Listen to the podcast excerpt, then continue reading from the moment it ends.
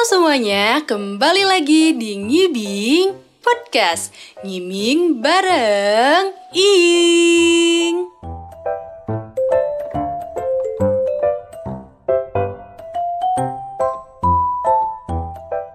Apa kabar Sobat Gibing? Kembali lagi sama aku Siti Muninggar Nurul Farhain atau Ing. Jadi nama aku tuh panjang ya, tapi dipanggilnya cuman Ing. Nah, sekarang kita masih dalam kondisi COVID-19. Sadar gak sih teman-teman? Karena pandemi ini, aktivitas yang kita lakukan secara online itu meningkat. Dan tentunya aktivitas di ruang digital ikut meningkat. Kebetulan juga nih, sekarang udah bulan Mei, di mana bulan depan tanggal 1 Juni kita bakal memperingati Hari Pancasila. Pancasila adalah dasar negara yang punya nilai nilai di dalamnya. Salah satunya adalah nilai persatuan. Sebagai anak muda, kita harus menjaga persatuan. Biar nggak kayak aku sama Doi yang masih belum bisa bersatu. Cara menjaga persatuan bangsa ini salah satunya dengan menjaga keharmonisan. Apalagi dengan peningkatan aktivitas di ruang digital kayak gini nih, kita harus lebih ekstra lagi. Di sini aku bakal sharing gimana cara menjaga keharmonisan di ruang digital. Buat tipsnya, let's check it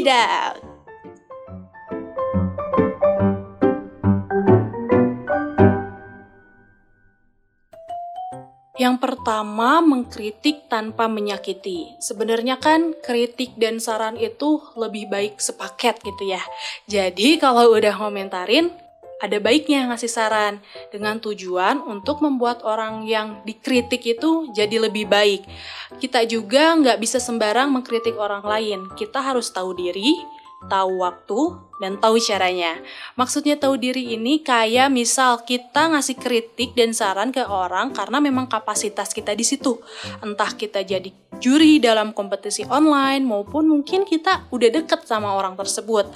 Nah, kalau tahu waktu, misal aku kan mahasiswa kura-kura ya, kuliah rapat, kuliah rapat ya walaupun masih online gitu. Jangan sampai kita ngasih kritik pas lagi ada permasalahan yang urgent karena biasanya masa-masa urgent tuh tekanan darah dari seluruh anggota lagi naik dan menuju asam urat gitu ya. Jadi ya kalau bisa jangan dulu lah. Nanti kalau udah agak santai, udah chill, udah adem gitu, boleh tuh ngasih kritik dan saran. Dan kita juga harus tahu caranya. Misalnya dengan memujinya terlebih dahulu dan sok-sok akrab aja dikit lah gitu. Kayak misalnya bro, sis, bun, mom, sebenarnya kerja kamu tuh bagus cuman kayaknya tadi aku lihat kamu kurang fokus deh atau bla bla bla gimana dan sebaiknya kamu kayak gini gitu bla bla bla bla gitu. Jadi kita nggak terlalu menyinggung gitu. Gimana guys? Indah bukan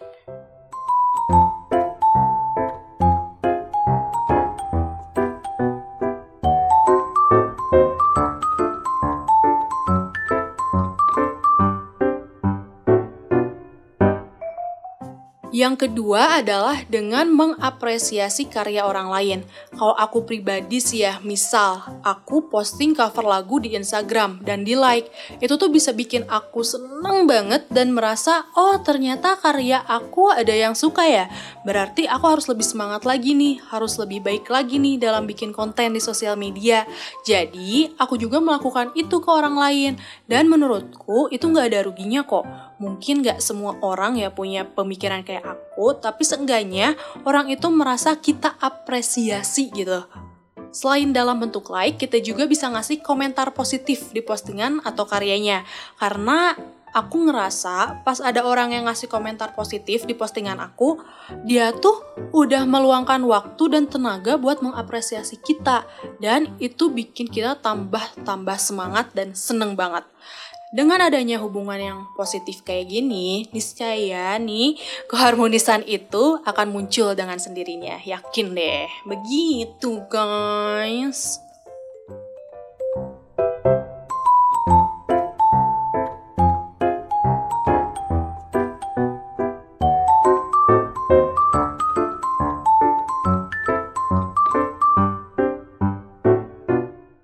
Nah, yang terakhir nih, dengan menghargai pendapat orang lain. Biasanya platform berpendapat yang paling enak itu di Twitter guys, karena kan kita bisa bikin kayak tweet gitu kan. Terus bisa kita pin biar bisa dilihat terus sama orang lain kayak gitu kan. Jadi sebenarnya perbedaan pendapat itu indah. Kita bisa tahu perspektif orang lain tentang suatu hal dan bahkan itu bisa nambah wawasan kita. Walaupun pendapat orang lain itu belum tentu benar, tapi nggak ada salahnya kalau kita tinggal mendengar, kita tinggal baca gitu.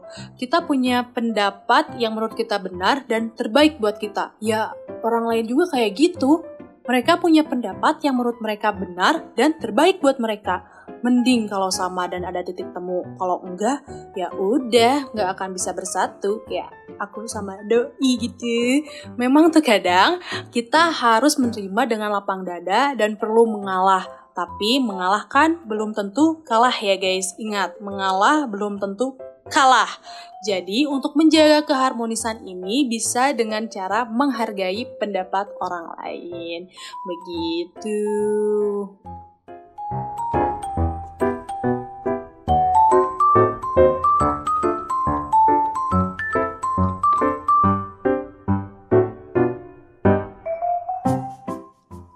Jadi dari semua obrolan kita tadi, cara menjaga persatuan itu bisa dengan menjaga keharmonisan.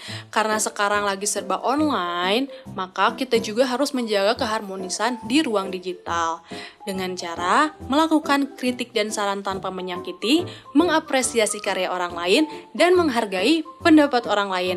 Kalau dipikir-pikir kan ya semua hal tadi itu nggak ngerugiin kita dan nggak susah juga buat melakukannya. Jadi nggak ada salahnya buat dicoba, apalagi buat menjaga keharmonisan dan persatuan bangsa di ruang digital. Woi, selamat Hari Pancasila, semoga Indonesia selalu jaya. Thank you, see you, and wassalamualaikum warahmatullahi wabarakatuh.